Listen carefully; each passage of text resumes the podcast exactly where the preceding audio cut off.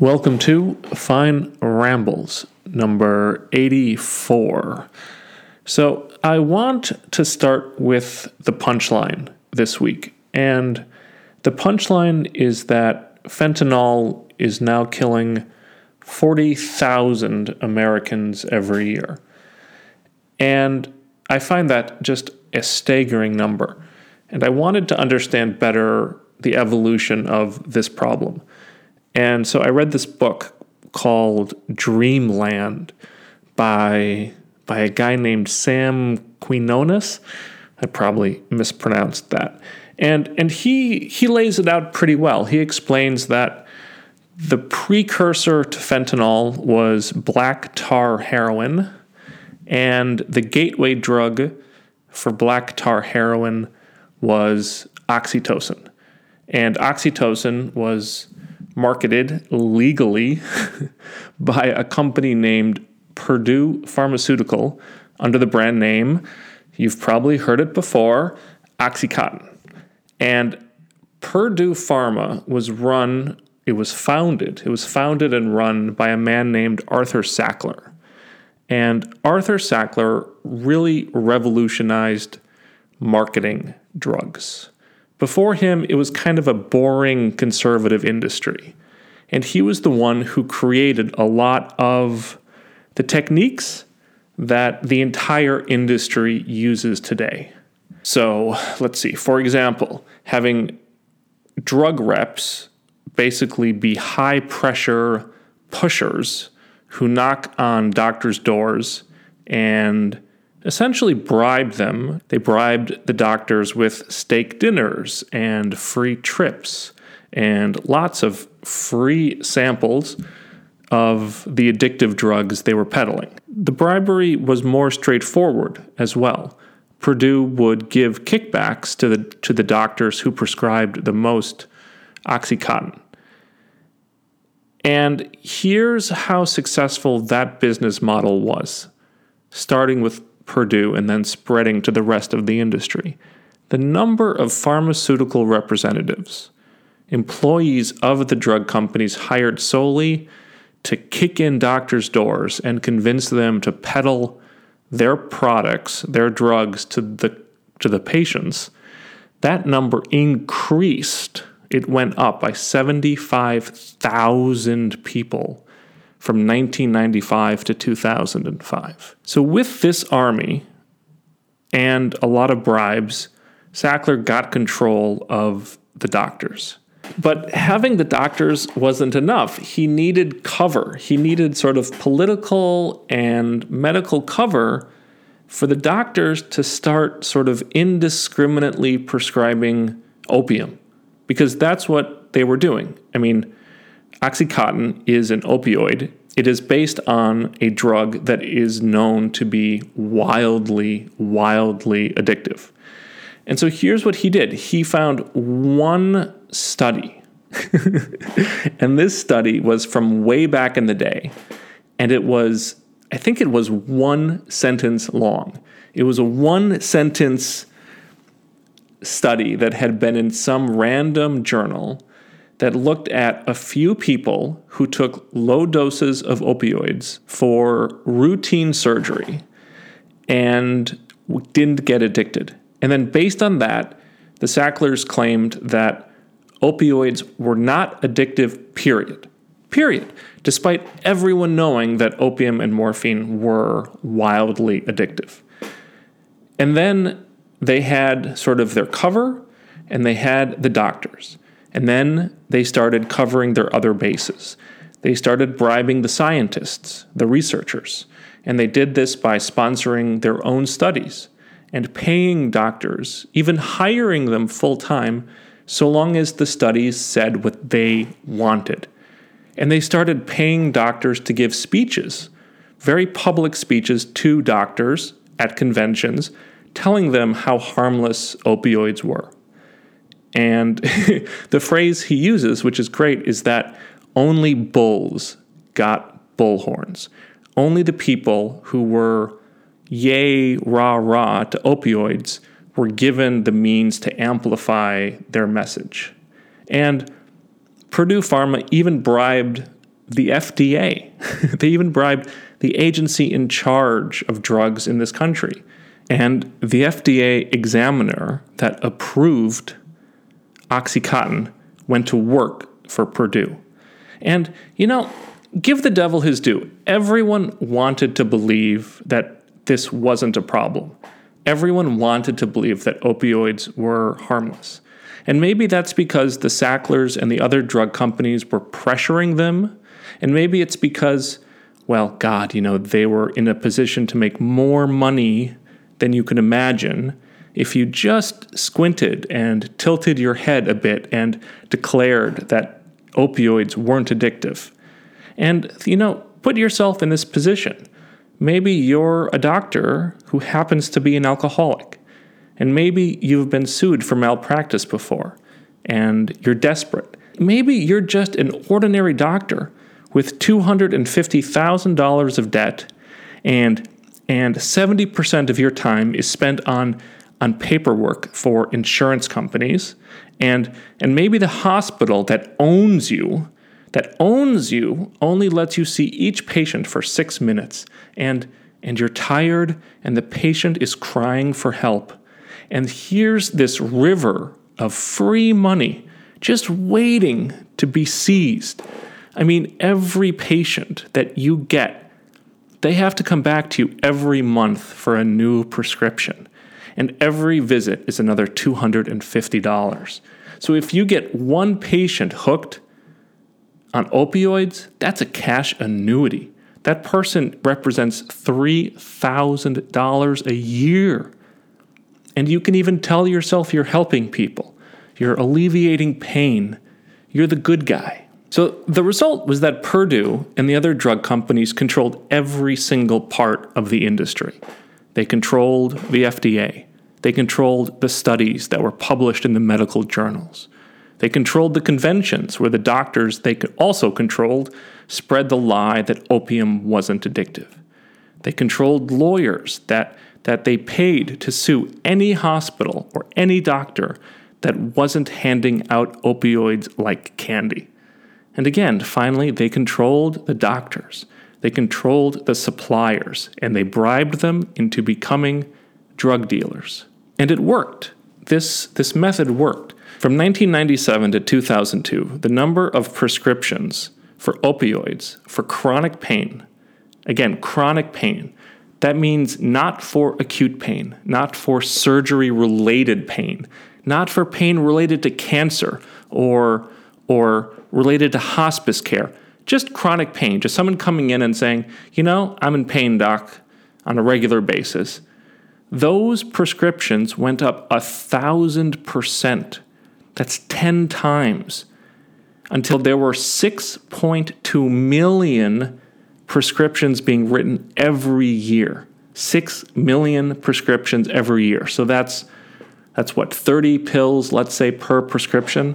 That's 200 million pills a year of just opium, of opium being prescribed for chronic pain.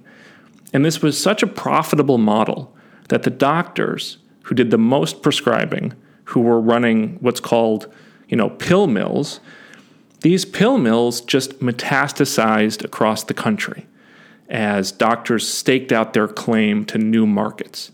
And for example, Broward County in Florida, this is one example. Broward County in Florida in 2007 had four pain clinics. Four.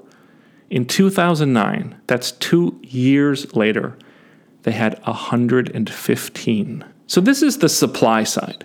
And you know, it's it's weird to think about this because if you had told me that these middle class suburban communities were going to want 10 times the number of opioid drug prescriptions, I'm not sure I would have believed you.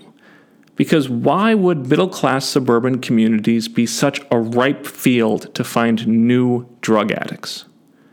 Well, the answer is that these communities, these middle class suburban communities, were already falling apart. They were falling apart even before the scourge of opioids hit.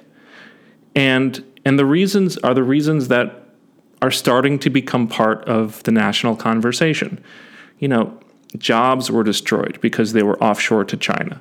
The family was destroyed and replaced with single parent households, which simply do not function as well as two parent households. You had you had the result of the endless wars in Afghanistan and Iraq. You had, you know, hundreds of thousands of wounded soldiers coming home with pain problems. And and the result for the kids was that you had children in these communities without purpose, without family, without community, and they were basically dealing with ennui, dealing with apathy. They had a sort of prosperity, but it was an empty prosperity, a debt driven prosperity, where, where they weren't allowed even to get part time jobs. And all they had was comfort and cheap crap. And then when that kid got injured playing football or in a car crash or, I don't know, from a ski accident, and the doctor pushed the pain pills, there was very little to keep the kid from becoming addicted. So, and I think this is a really important point. We talked today about deaths of despair, but before we had deaths of despair, we had the demand of despair. Despair created the demand for a lot of these opioids. And if they didn't create the demand, they helped they helped nurture the addiction. Because people with meaning and purpose in their lives don't get addicted at the same rates as people have been in this country for the last 10 to 20 years. And one question I had was how did everyone afford all of this pain medication? And the answer, you know, again, is just really disheartening because the insurance companies were happy to pay. they were happy to pay because their profit is a markup of total healthcare cost. That's right. Insurance companies are incentivized to inflate healthcare costs. And if you want to know why your healthcare insurance costs so much, well, that's one reason. It's not the only reason, but it's a big one. Insurers want healthcare costs to increase. It's not just the insurance companies, the government was really happy to pay as well. And so anyone who couldn't afford the pills based on not having a job or not having enough money, well, they would sign up for a government check. They would sign up for SSDI or SSI or, or workers' comp and then they used these government checks to buy opioids. And then and then those addicts started dealing themselves. The pills that the government paid for, the addicts started to sell. And it makes total sense. Why wouldn't they? For a $3 Medicaid copay, you could get $10,000 worth of pills, street value. $3 for $10,000. Who could resist that? Now, here's where the story shifts to the black tar heroin. Because when the medical community realized what they had done, when they started to understand that they had addicted millions of people to opioids, to oxytocin, did they focus on, you know, gradually weaning those addicts off the drug? Did they establish treatment centers like they have in Europe where addicts could get drugs safely and learn in a controlled environment to reduce their addiction? No, of course not. Of course not. They just stopped the prescriptions cold. The, the, the gate just went down. And so now you had millions of people in the suburbs with money and an itch they couldn't scratch. That's a vacuum, and vacuums get filled. And this vacuum got filled with black tar heroin. He talks about how the black tar heroin was manufactured. So you had campesinos growing poppies in the mountains, and they would sell the goo to cookers. And so in less than a week, you went from the poppy plant to a kilo of black tar heroin crossing the border in a boombox. And that one kilo would turn into 10,000 balloons of black tar heroin and a street value of $150,000. One kilo, $150,000. That kind of opportunity for profit created created all the supply you would ever want. And, and he talks about some of the people who came north to sell the drug. talks about the opportunity that was available to them as a drug dealer versus being a farmer in Mexico. And so these kids would come up, deal the drug, and they would make enough money to go back home to Jalisco. And they'd have new boots and they'd have, you know, Levi 501 jeans. And they'd throw money around. And those drug dealers would achieve a status that the farmers who stayed behind could never dream of. And then seeing that status would make the next wave of young men go north. It was a model based on franchises. Think of Domino's delivering or or you know like Uber Eats. These were grassroots dealers. They were decentralized. So the way he describes it is you'd have a very flat corporate structure. You'd have a regional manager and then a telephone operator who would receive all the orders from the addicts in town. And then that operator would route the drivers to deliver to the addict in a parking lot. And the drivers lasted, you know, a year maybe before they rotated back to Jalisco with some money or to a different town. And the cops really didn't bother to crack down because, well, the quantities of heroin were so small.